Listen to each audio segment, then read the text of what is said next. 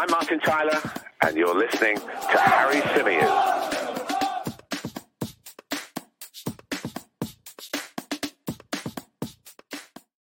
Hey everybody, how's it going? Welcome back to the Chronicles of a Gooner, the Arsenal podcast, part of the 90 Min Football Network. As ever, I'm your host, Harry Symeou, and on this edition of the show, we are going to be looking back on what turned out to be a pretty good week of Premier League football. Arsenal bounced back after a disappointing run of results to take all 3 points at Villa Park in dramatic fashion. I think we can say that. And Manchester City, who travelled to Nottingham Forest, a game that on paper looked like an absolute banker, they dropped points in it. And so Arsenal, you feel, are back in a very strong position. Put it into this kind of way, if you want to look at it, you know, in a more holistic way. Arsenal are only 1 point worse off than they were before the Manchester City game, having been beaten by Manchester City. Look at it that way. It makes you feel good, doesn't it? It makes you feel much, much better about things. Anyway, on this edition of the show, we're going to talk more about Arsenal's victory up at Aston Villa. We're going to discuss Manchester City's dropping of points at Nottingham Forest. And we're going to have a brief look at the rest of the Premier League action as well. We'll also save plenty of time for your comments, thoughts, questions, whatever you want in the chat box. And yeah, looking forward to this one. I really, really am. If I could ask you before we dive headfirst into the video, please do leave a like on it if you haven't done so already. If you're listening on audio, then please do leave us a review and subscribe to the channel if you are new. I want to say a few hellos to some of our good friends in the chat. Big hello to Afsar, to Steve, to Temi, to Chris, to Moss, to Nav, who says, "What's good, people? Like this video if the team you support is top of the league." Indeed. Big hello to Des, to Steve, to Justin, to Naples Gunner, to our good friend Trev, who says, "Afternoon, young Harold. So hope this day finds you well." What else have we got in there? Billy is with us also. Gangle is with us. Third Eye Boy 85 says, "What a roller coaster. I don't think in recent times I've witnessed a match like that. And that Emi Martinez header made me crack up just laughing, not even celebrating." D Cunningham says, "Harry, why are you not more excited? I just watched the gas tank and you weren't happy." I was hosting the gas tank today, so it's a little bit different when you're hosting.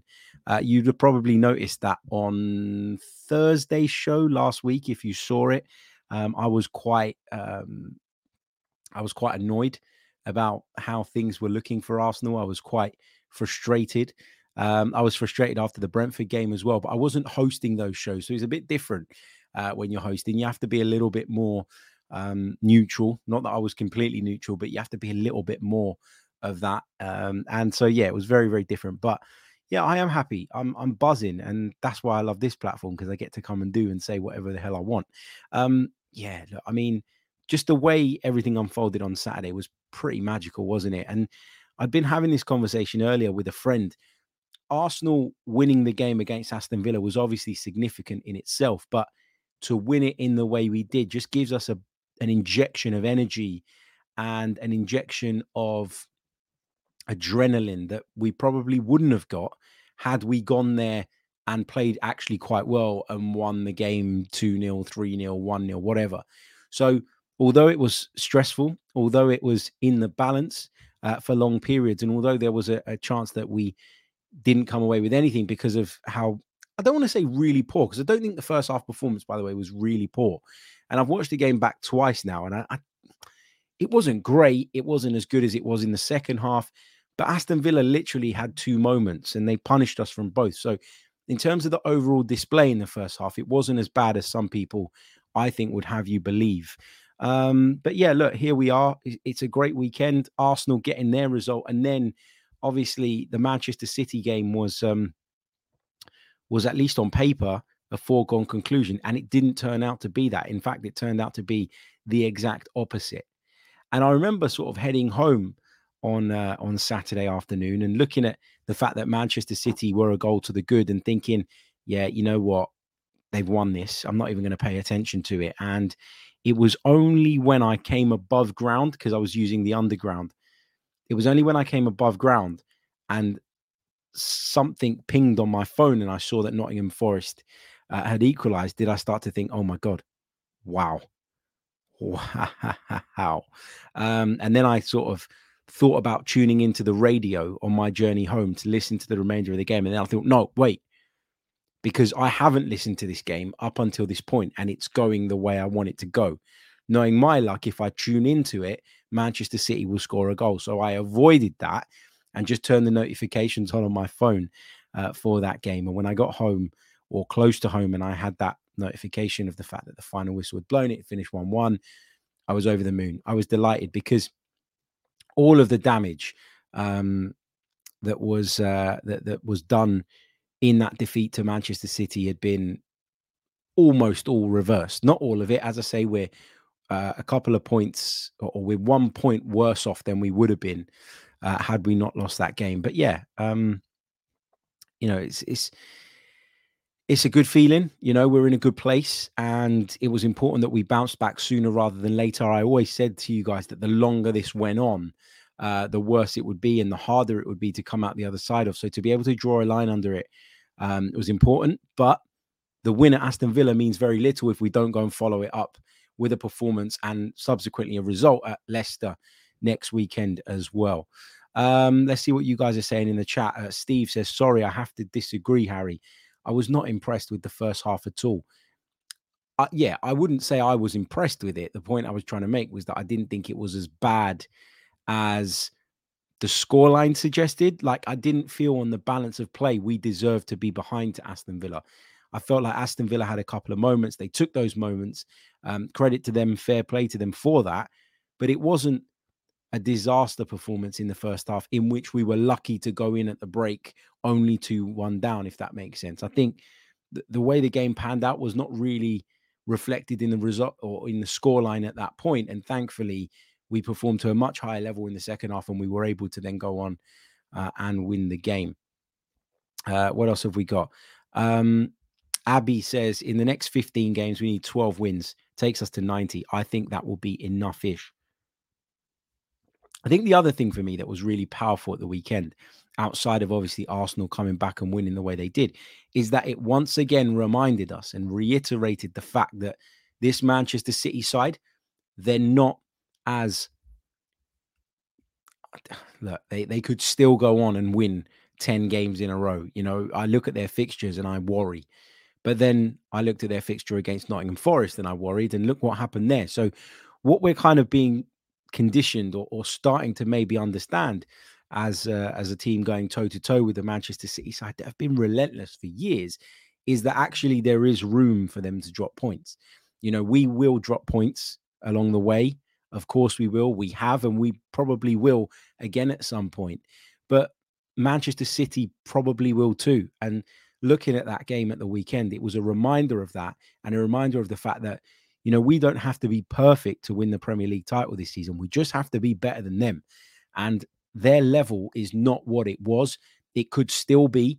And so I don't want to get carried away and I don't want to get ahead of myself. They are more than capable of stringing a 10-12 game run of victories together in the Premier League. They are that good. They are that good, honestly, in terms of the talent that they have.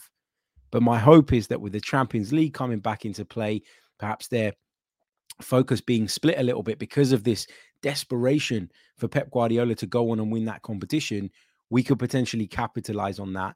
And, you know, if we're laser focused on the Premier League at this moment in time, the Europa League, I want to do well in it, but we don't have to worry about that right now. We don't even come into play until the next round. So for now, Premier League, focus on that.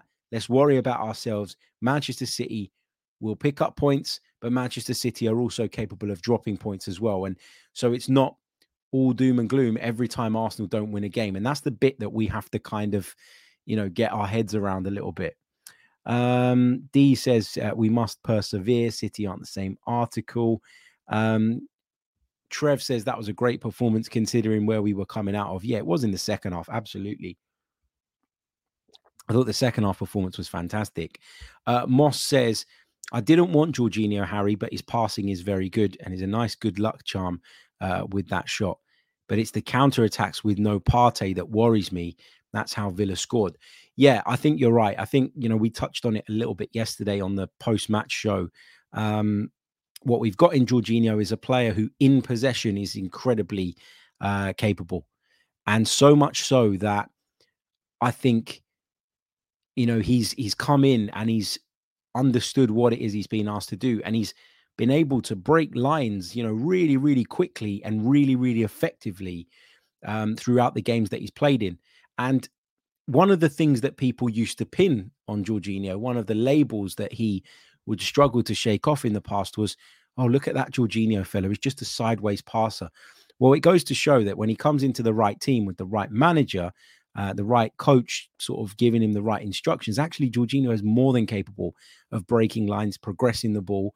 My worry with him is the lack of mobility, but we said that from the beginning, in that when he does step out of that deep line midfield position to help with the press in the way that Thomas Partey does, if he doesn't get there, he's not recovering. That's the problem with Jorginho. So out of possession, we are definitely weaker. But I've said this a million times, and I'll say it once more. This guy was brought in as backup, as support. The question was never, is he better than Thomas Partey? The question was always, is he better than what El Neni could offer us and what Lokonga could offer us? And obviously, El Neni's out for the season, so he's not even an option now. But in terms of comparing Lokonga to Jorginho, I think we've made the right decision. And for a total of £12 million, £10 million up front, and an 18-month contract whereby we're not committing for the long term, I think this was a really smart bit of business. Having said that, I don't think we can continue through the rest of the season with Jorginho. We need Thomas Partey back ASAP. But to have that Jorginho option certainly helps. For him to, I know it was an own goal officially, but for him to score the way he did at the weekend and really impact the game, not just in that moment, but in the second half, generally speaking, I think, you know, will boost his confidence and boost the fans' confidence in him, which therefore leads to more support. And yeah, hopefully, you know, that pays off. Big hello to Robert, who says, when that final whistle went, the relief and joy was immense. And then driving back and hearing the City result was stunning. Let's enjoy it, but put it behind us and focus on Leicester. Absolutely. Absolutely. Trev says, not going to lie, I celebrated that Forest goal as much as the Martinelli goal. Yeah, I mean, it was one of those where, like, you hear of the goal and you're almost so concerned about it going pear-shaped that you don't allow yourself to celebrate. That's how I felt. Anyway, I saw it and I went, yeah, there's still quite a bit of time left. I'm not going to get excited or carried away about this. But thankfully, Nottingham Forest were able to do the job. But having gone home afterwards and watched the highlights, they were quite fortunate as well, weren't they? Manchester City missed a whole host of chances. Erling Haaland missing the kind of chances that you'd have put your mortgage on him to score. So, yeah, we needed a bit of fortune and we got it in that sense. Let's see what we've got here. Billy G says, a double pivot of Jorginho and Partey would be solid. Xhaka is looking a little bit jaded. Again, I touched on this yesterday that, you know, maybe Jorginho could play a little bit further forward where he hasn't got to be that sole defensive lying, you know, or deep lying midfield player in the absence of a Xhaka if he does need a rest, because he does look a bit off it the last few games he has. There's no getting around that. Like, I love Granit Xhaka. I've defended Granit Xhaka even when most of the fan base wanted to attack him with pitchforks. I've always backed him and supported him, and I think, you know, he's repaid us in that sense so far this season. But there is signs that he's just going off the boil a little bit, and I guess the concern about Arsenal over the last few weeks has been that you could say that for a number of players. Hopefully, this injection of energy and adrenaline that comes off the back of that, not just result, but the way we achieved it, is going to kind of re-energize people and give them that little bit extra moving forward. But yeah, I wouldn't be against Jorginho playing a little bit further forward. I don't think you change the system though. So I don't think you revert to a double pivot in order to accommodate Jorginho coming in alongside Partey, because I think then what you're at risk of doing is moving away from what's worked. And, you know, is Jorginho so good that you should change your system or alter your system? I would argue no. So if Jorginho had to play in that left eight role, I'd probably be okay with that. I don't think he's perfectly suited to it, but he will get opportunities to get on the ball in more advanced areas and hopefully open up defenses without having that defensive responsibility that Thomas Partey normally does in the team. So he's an option there, not perfectly suited, but he's an option there. And maybe that was a part of why Mikel wanted him, because he can play a little bit further forward. And he gives us that little bit of versatility. The type of versatility that we hoped Lokonga would bring in the midfield in terms of being able to be a 6 or an 8, but we haven't really seen that from him. Justin says, I was questioning why Arteta did not sub until the 68th minute, but thankfully everything worked out in the end. I always find it fascinating, and this is not aimed at you, Justin, but I always find it fascinating as to how many people complain about substitutions, the timing of them, who come off, who should have come off, who should have come on. It's a really interesting thing to me how people seem to kind of, and again, this is not you, Justin, but how people seem to believe that they know better than a Premier League manager all the time.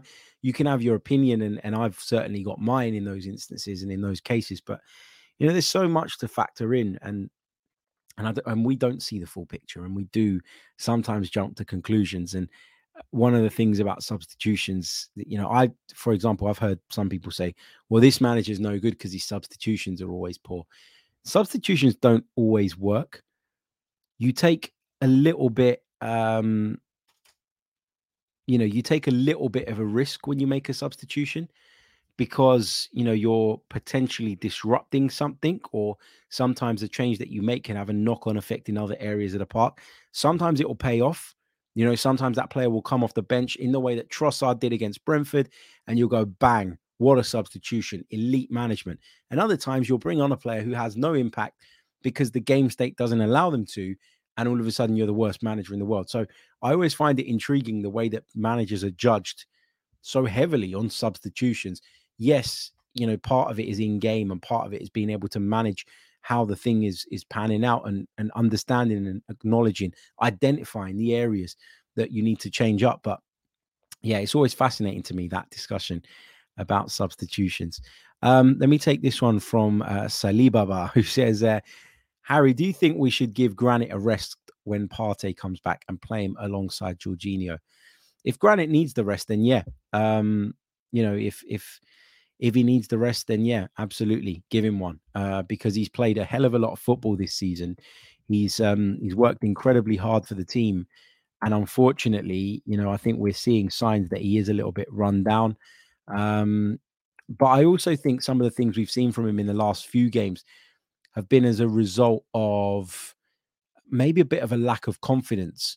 Granit Xhaka's confidence was sort of sky high, wasn't it? Earlier on in the season, and with the team going on a little bit of a decline, I think that's affected him as well. And I would probably do that at some point. I don't know when the right moment is, and that's why Mikel Arteta gets the big bucks, because he's the one that's got to make that kind of big decision. Sco says, yes, Harry, there is far too many who think they know better than the actual top of the game. Pros, ex-pros and managers. It blows my mind, and the comment section are flooded with these deluded people. Let me be clear, I wasn't having a go at the listener that posed that question or put that comment in, but I do think, generally speaking, in football, there is a lot of clamour around substitutions all the time, to the point where I think it does go a little bit over the top. Arsenal Analyze says, arriving late evening, Harry. Hope everyone is well. Hope you're good too, my friend. Des says, can we talk about Eddie? Be more specific. What is it that you want to talk about when it comes to Eddie Nketiah? Let me know in the comments, and we'll do it. I suspect you want to slag him off or criticize him, or say, that, he's not good enough. He's not up to the standard. It's a game of fine margins, right? Is the thing I'll say on Eddie Nketiah. He missed a good chance against Manchester City in that first half, and within a minute or two, City go down the other end and they score. And then you're looking at that and you're going, oh my God, he missed that chance. It's cost us big time. You look at that and it frustrates you. It really, really does.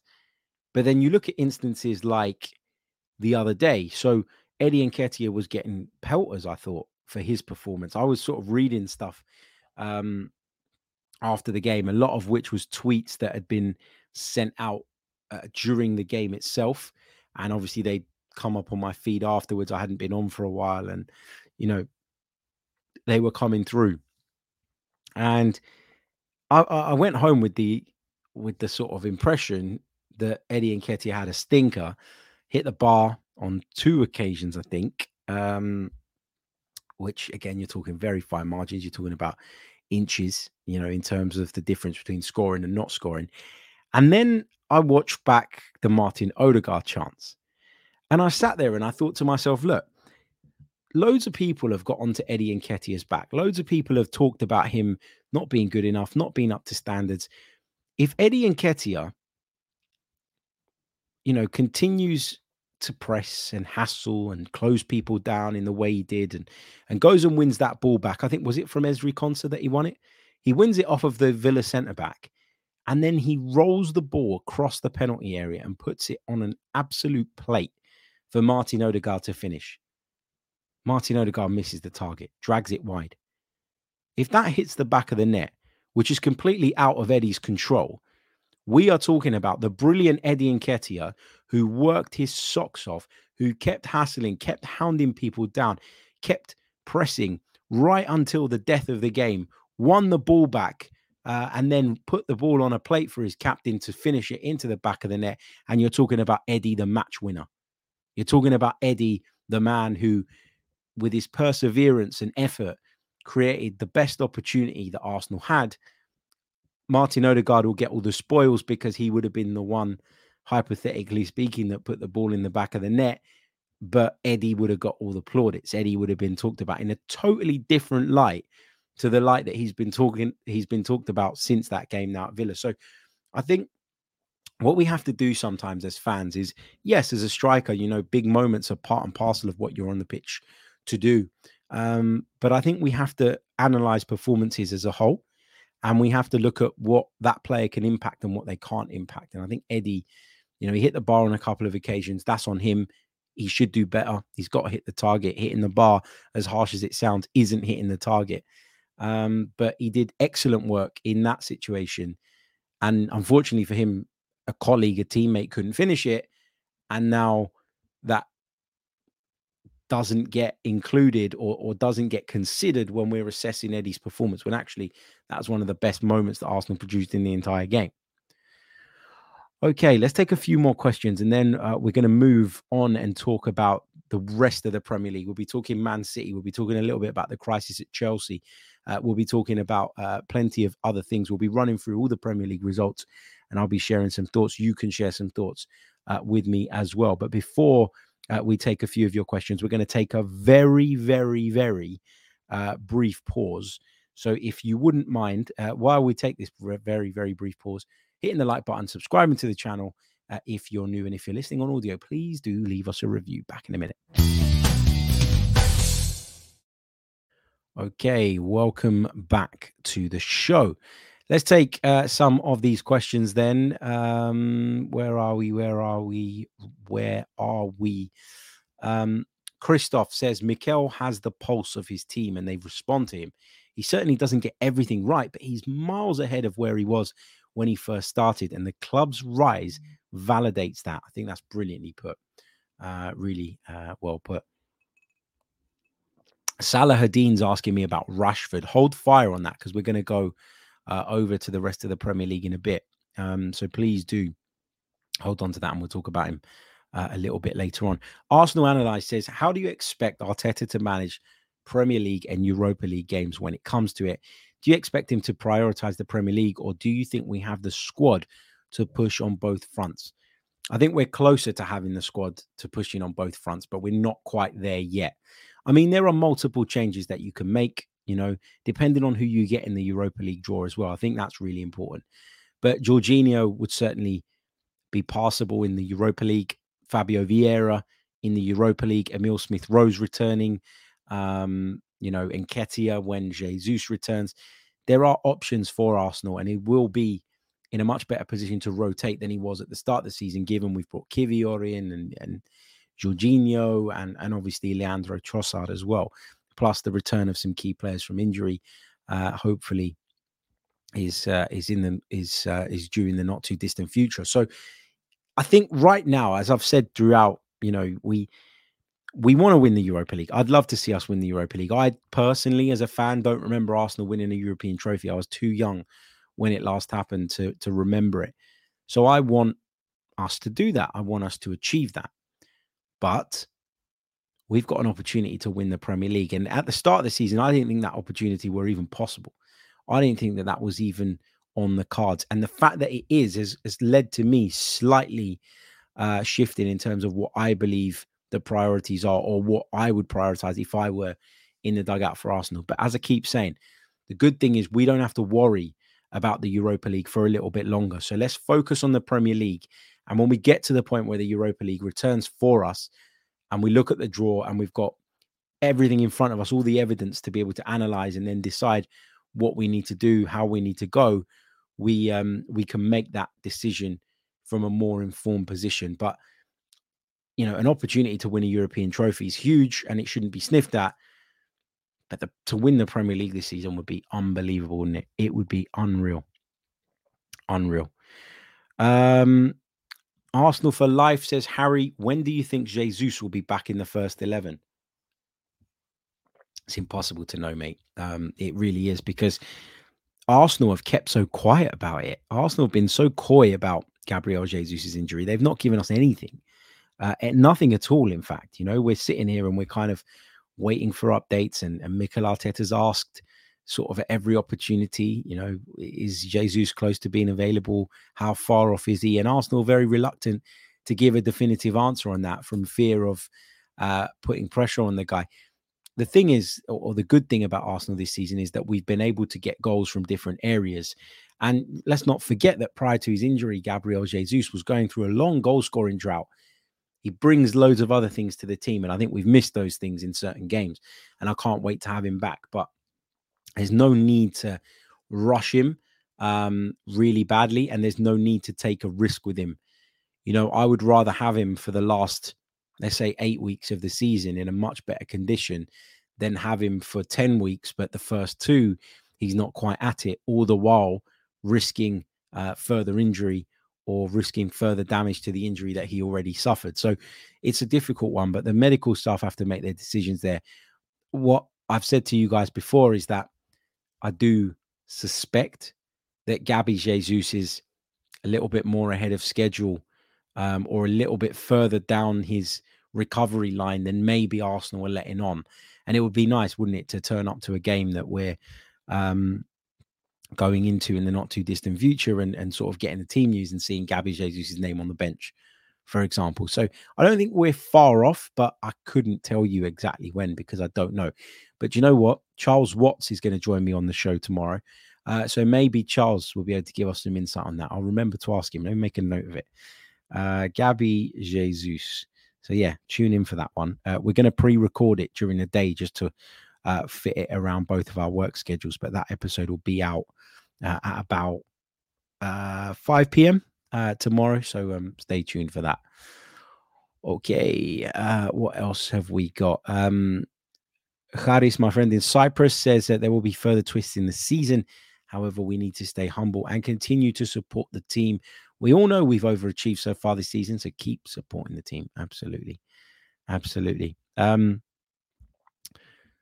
says, Harry, do you think it's time we gave Fabio Vieira more starts/game time? Lately, he's been impressing in the small cameos, and Xhaka looks like he needs a rest. This is what we wanted with Fabio Vieira, to be able to, you know, blend him in nice and slowly and allow him to kind of develop, get used to the English game. And I think we're getting there. I think we're getting closer and closer to that point where I would confidently say, yes, play. The reason you can't do it now, in my opinion, is you can't do it without Thomas Partey. You can't put Fabio Vieira in the Xhaka position without Thomas Partey, because Xhaka brings a physical presence that Fabio Vieira just doesn't have. And he brings a robustness in terms of, you know, his physicality and in terms of his ability to kind of make strong challenges, be on the end of them, etc., etc. I just think with Fabio Vieira, you don't get that. You know, Fabio Vieira for me is not quite an 8. He's more of a 10, but we don't play with a 10. So you need to get a little bit creative as to how you use him. And that could be him playing as an 8 in certain game states when we're chasing a goal and we're happy to take that little bit more risk. That can be him starting from a wider position but drifting in field. It could be him as part of a false 9 system. I don't know. But you can't throw him in to replace Granit Xhaka, in my opinion, unless Thomas Partey's fit and available. Even then, it's questionable, but you definitely categorically shouldn't be doing that with Thomas Partey missing, because if your midfield is then Jorginho, Odegaard, and Vieira, I think that's a bit lightweight physically. Let me see what else we've got. I'm going to take one more, then I'm going to jump onto the Premier League stuff because I feel like we're going to run out of time. Lots of talk about the Man United game. Rashford, Sabitzer not being sent off. Archangel says, Harry, do you agree that Jorginho and Trossard add much needed experience to the squad? I mean, look, with Trossard, obviously there's experience there, but he isn't the winner that Jorginho has been. So in terms of getting over the line when it really matters, I think Jorginho offers more there. But generally speaking, obviously Jorginho sort of being an experienced player who's been around the league for a little while and coming into the group does help in that sense. Right, let's talk about the rest of the weekend's Premier League results. If you've got any questions about any of the games that we're going to touch on now, chuck them in the chat and we'll do a bit of that as well. Let me share my screen with you guys. We'll obviously start off with Saturday's games. We've done the Arsenal game yesterday. If you want the full review show of that, and you haven't called it yet, you can find it on this channel. You can find it on whichever podcast platform it is you prefer.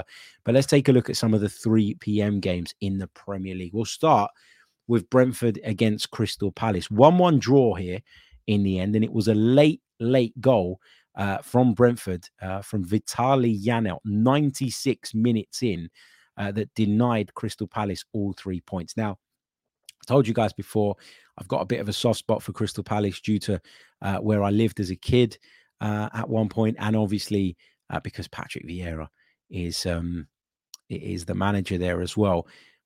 But I worry about them this season. I really, really do. I've seen them 3 or 4 times live this season. I've been working on their games, and I think they've got spark. I think they've got flair in Eze and in Olise and in Zaha. But I think they're lacking a clinical finisher. I think they're lacking a goal scorer. But having said that, I also think that because they've got so much flair in one team, that at times it can leave them structurally really poor and all over the place, to put it quite frankly. And that hasn't served them well.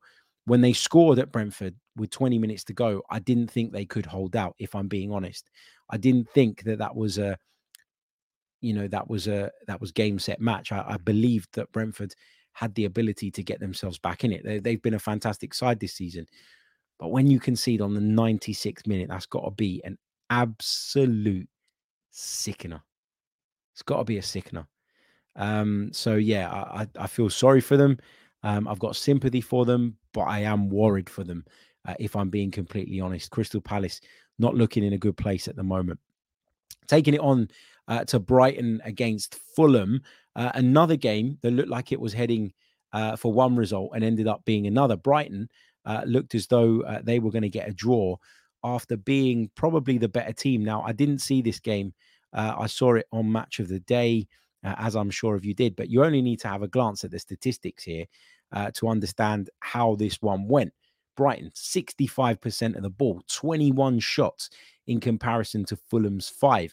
They managed 7 shots on target, 10 corners to Fulham's 2, but Brighton ended up somehow empty-handed. And this was like a bit of a throwback to Graham Potter's Brighton, right? Everybody used to call them XGFC because they would create lots of chances. They would get themselves into good areas, but they rarely had the quality, the sort of clinical nature required to be able to put teams to bed. And they couldn't do that against Fulham and the Israeli international Manor Solomon, who's been linked with Arsenal in the past, managed to pop up and win the game for them. So big win for Fulham. And we'll look at the Premier League table at the end, but they're in a really healthy position, as are Brighton, generally speaking. Let's move on to Chelsea versus Southampton. Things just keep getting worse and worse and worse for the Blues. How Mr. Potter could do with a bit of magic now. Lots of changes in terms of his lineup. I don't think he knows really what his strongest team is. I'm looking at it from the outside in and wondering why he doesn't sort of come to some kind of decision, or at least build or work out what his core is going to be, his core 6-7 players, and then maybe make changes around that. But it feels to me like it's almost as though he's drawing names out of a hat every week in terms of his team selection. And maybe that suggests that he is so confident in the club's line, in the club's public stance, that they're not going to get rid of him, that he has got this season, that he's got time, that he feels he can take this time to work things out. But he's coming under immense pressure from the media, from the fans. I think there was a question put to him this weekend. What do you say to fans that have said you're the worst manager this club's ever had? That when you're getting that kind of question, you got to think long and hard about what it is you're doing. And Graham Potter hasn't come in, picked a style, a team, or a core of a team and gone, yep, this is what I'm building towards. Be patient with me. Give me a bit of time. He hasn't given the Chelsea fans anything to look at and say, okay, I can see where he's trying to go. It reminds me of the early Arteta days at Arsenal.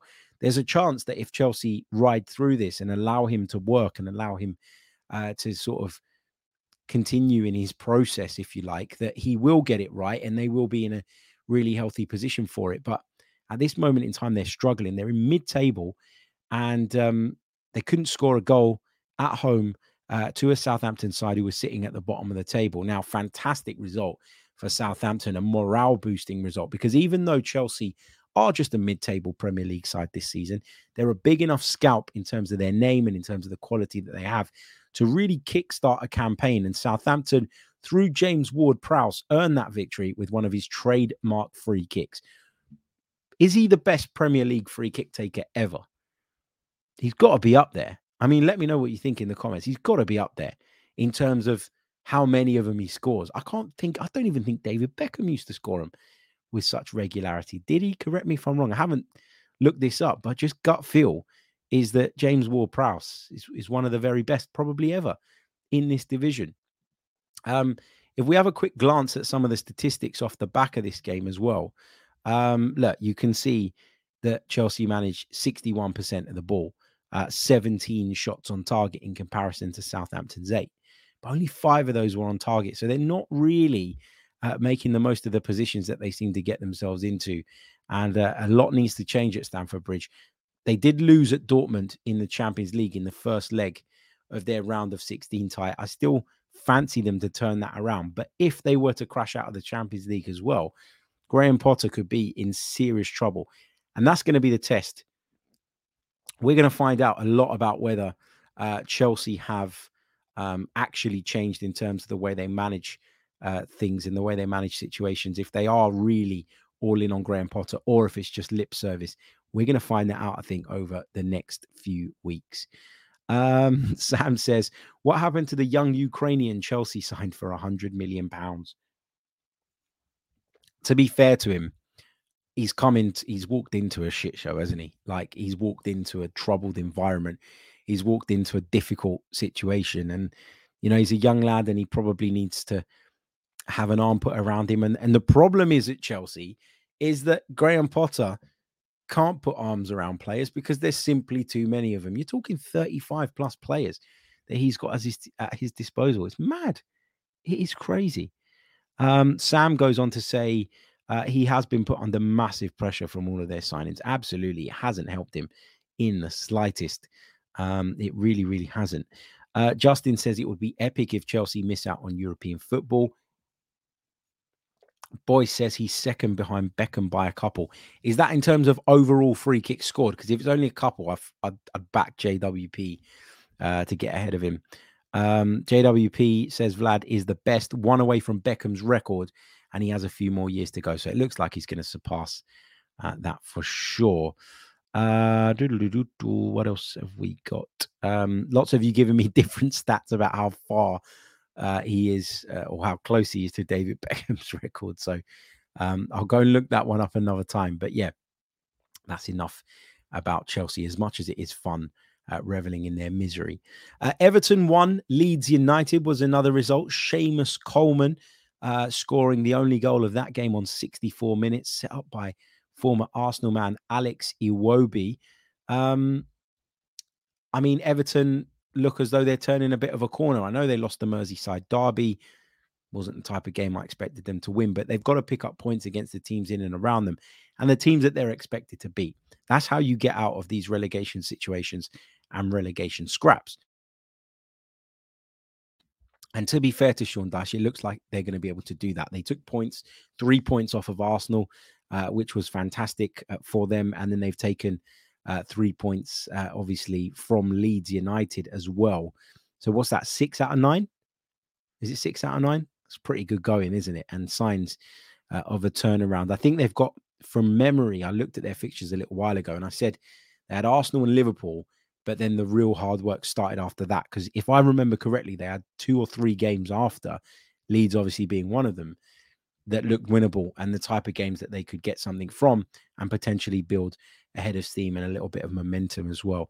As for Leeds, why haven't you got a manager yet? Why haven't you got a manager yet? I read that Phil Hay from The Athletic said yesterday that actually the idea or the hope was that the caretaker manager was going to have enough to keep them in the division and they'd make an appointment in the summer. You cannot afford to do that. You cannot afford to do that. Leeds United have worked so hard to get back into the Premier League. It took them 16 odd years to get back into the big time. And they're going to piss it all away by being incompetent, not hiring a manager when they need one, and allowing this to go on and on and on. They have to get a manager in. I've seen Javi Gracia, the former Watford manager, linked today. Look, Rafa Benitez is out there. Nuno Espirito Santo, who we read was in contention. Why aren't they moving heaven and earth to bring him in? Someone who's been in the Premier League, who's finished very high up in the Premier League. He managed to finish 7th twice with Wolves. You know, I know he went to Spurs and it didn't really work out, but Nuno is a top manager who will tighten them up defensively. Rafa Benitez is a top manager who will tighten them up defensively. Sometimes you have to convince managers that this is the place for them. Sometimes you have to go that extra mile, roll out the red carpet, all of that. But Leeds are in desperate need. And I know that there's a lot of talk about their ownership not being as wealthy as others and the fact that that's a problem for them. Well, that ownership run the risk of their investment declining dramatically in terms of value if they do not go out and get the right manager and the right manager who can keep them in the Premier League. But credit to Everton, who have turned the corner. We touched on Nottingham Forest, Manchester City earlier on, so we won't spend too long on this one. But Bernardo Silva's powerful strike put Pep Guardiola's side in front on 41 minutes and just 6 minutes from time. Chris Wood, I've always liked this guy, popped up at the far post to turn in a low cross and get Nottingham Forest their equaliser. Manchester City should have won it. Any other day, Manchester City win that game. They were all over them. We'll take it on to the statistics here. Look at this. 73% possession for Manchester City. 23 shots in comparison to Forest's 4. But only 6 of those shots were on target for City, which tells you all you need to know about the standard of their finishing on the day. Erling Haaland missing an absolute sitter in that second half. The type of chance I never thought I'd see him miss, if I'm being brutally honest. So, yeah, credit to Forest, though, because as you're going to see when we come to look at the Premier League table in a minute, you know, they've improved a lot post the World Cup and look in good shape now, actually, to probably stay up, which is what the goal would have been. It all looked a little bit crazy when they went out into the transfer market and made a ton of signings.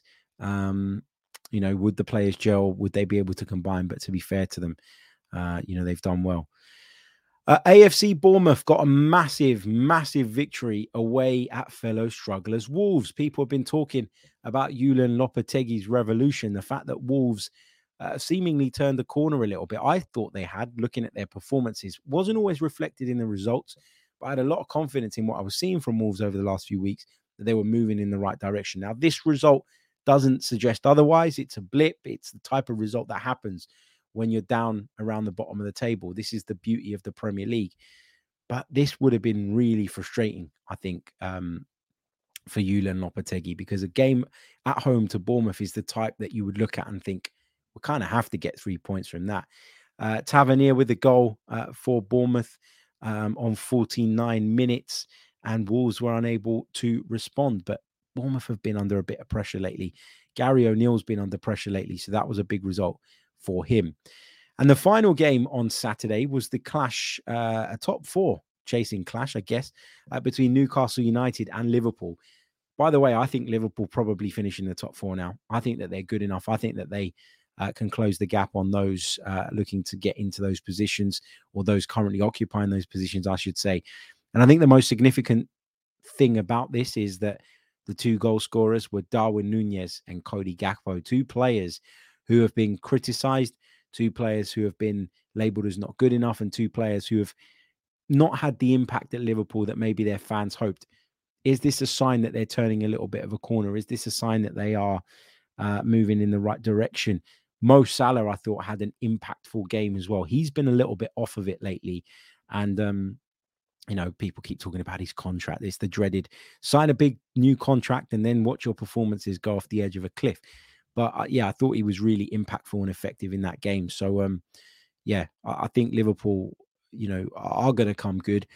On the other hand, I think Newcastle are going to fall away a little bit. And I've been saying this on the 90 Min show for weeks. This is not a new thing for me. I just look at Newcastle and I think they're missing something. They're just lacking in a couple of areas. And for me, they overachieved in the first half of the season, a bit like Arsenal. And so there was going to be a bit of a lull at some point, a bit of a drop-off, a bit of a decline, or a bit of a levelling out, as I prefer to call it. I can't believe, by the way, that scrolling through social media, there were Newcastle fans claiming that Nick Pope shouldn't have been sent off or that the decision was harsh. I can't believe that Eddie Howe said the decision was harsh. That is as clear a red card as you will ever see. You could watch football for 50 years and you probably won't see a clearer red card offence than that. Pope off, suspended. And that's a problem for Newcastle United, of course, moving forward, because he has been outstanding. If we take it on to Sunday before we move on to the league table, Manchester United 3, Leicester City 0, a double from Marcus Rashford and a goal for Jadon Sancho, who's just showing signs of getting back to his best. Look, Rashford has just been unplayable this season. Scored a cracking goal at the Emirates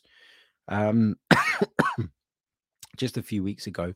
And he's really, really been, as far as United fans are concerned, not for me, obviously, but a breath of fresh air. He's scoring all types of goals at the moment. Manchester United, let's be clear, in that first 20 minutes, were awful.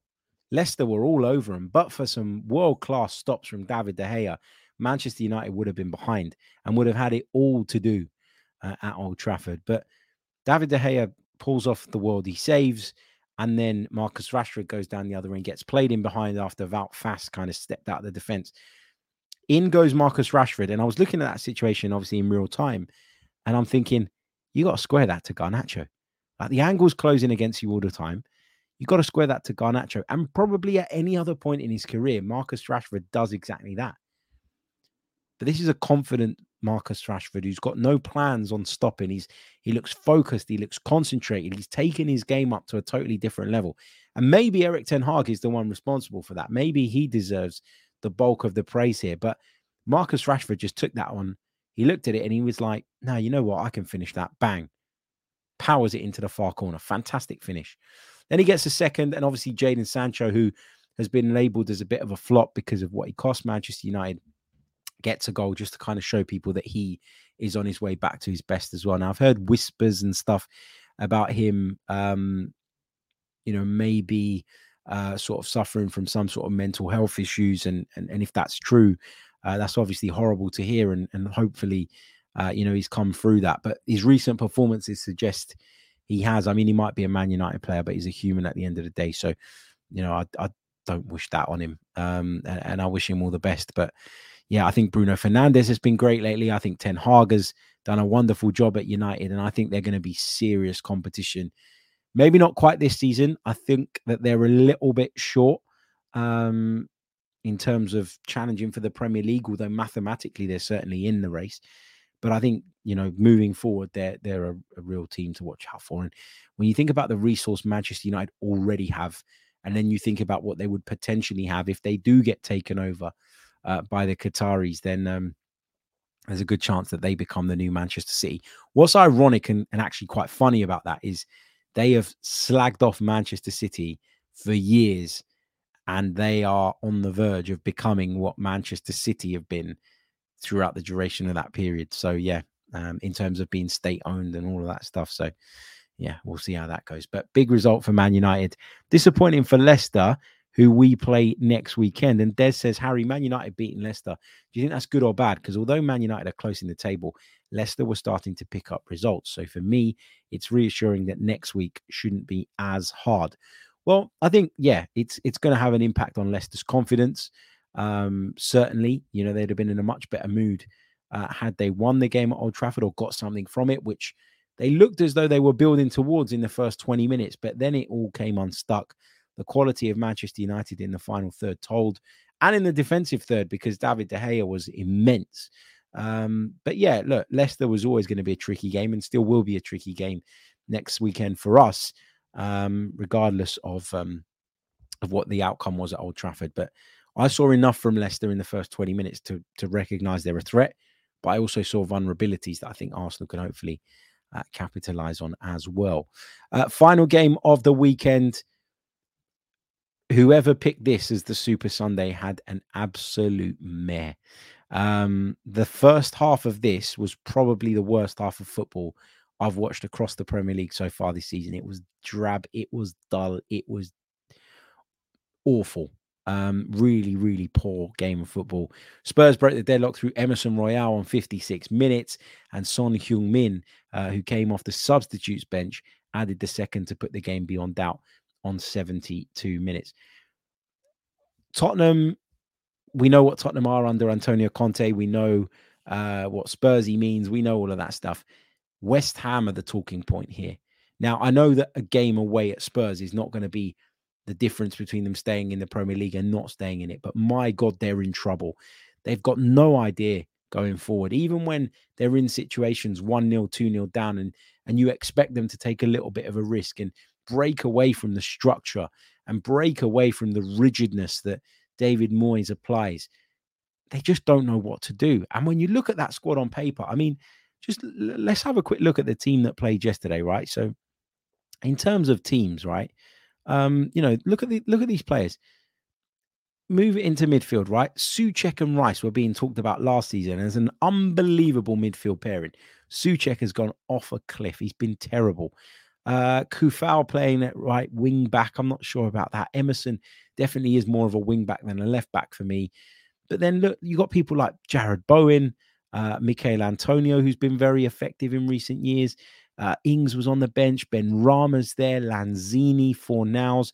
There's no Paqueta and there's no Scamacca, which is obviously a problem for West Ham at the moment. But just in terms of that squad, that is not a squad and not a side that should be down struggling at the bottom of the Premier League. You know, they went very far in Europe recently, and you know, David Moyes was getting all the plaudits the world had to throw at him at that point. But now things just look really, really different, and in a bad way for West Ham United. And you're going to see that now as we look at the Premier League table. So if we do that, let's take a look. How is it looking currently?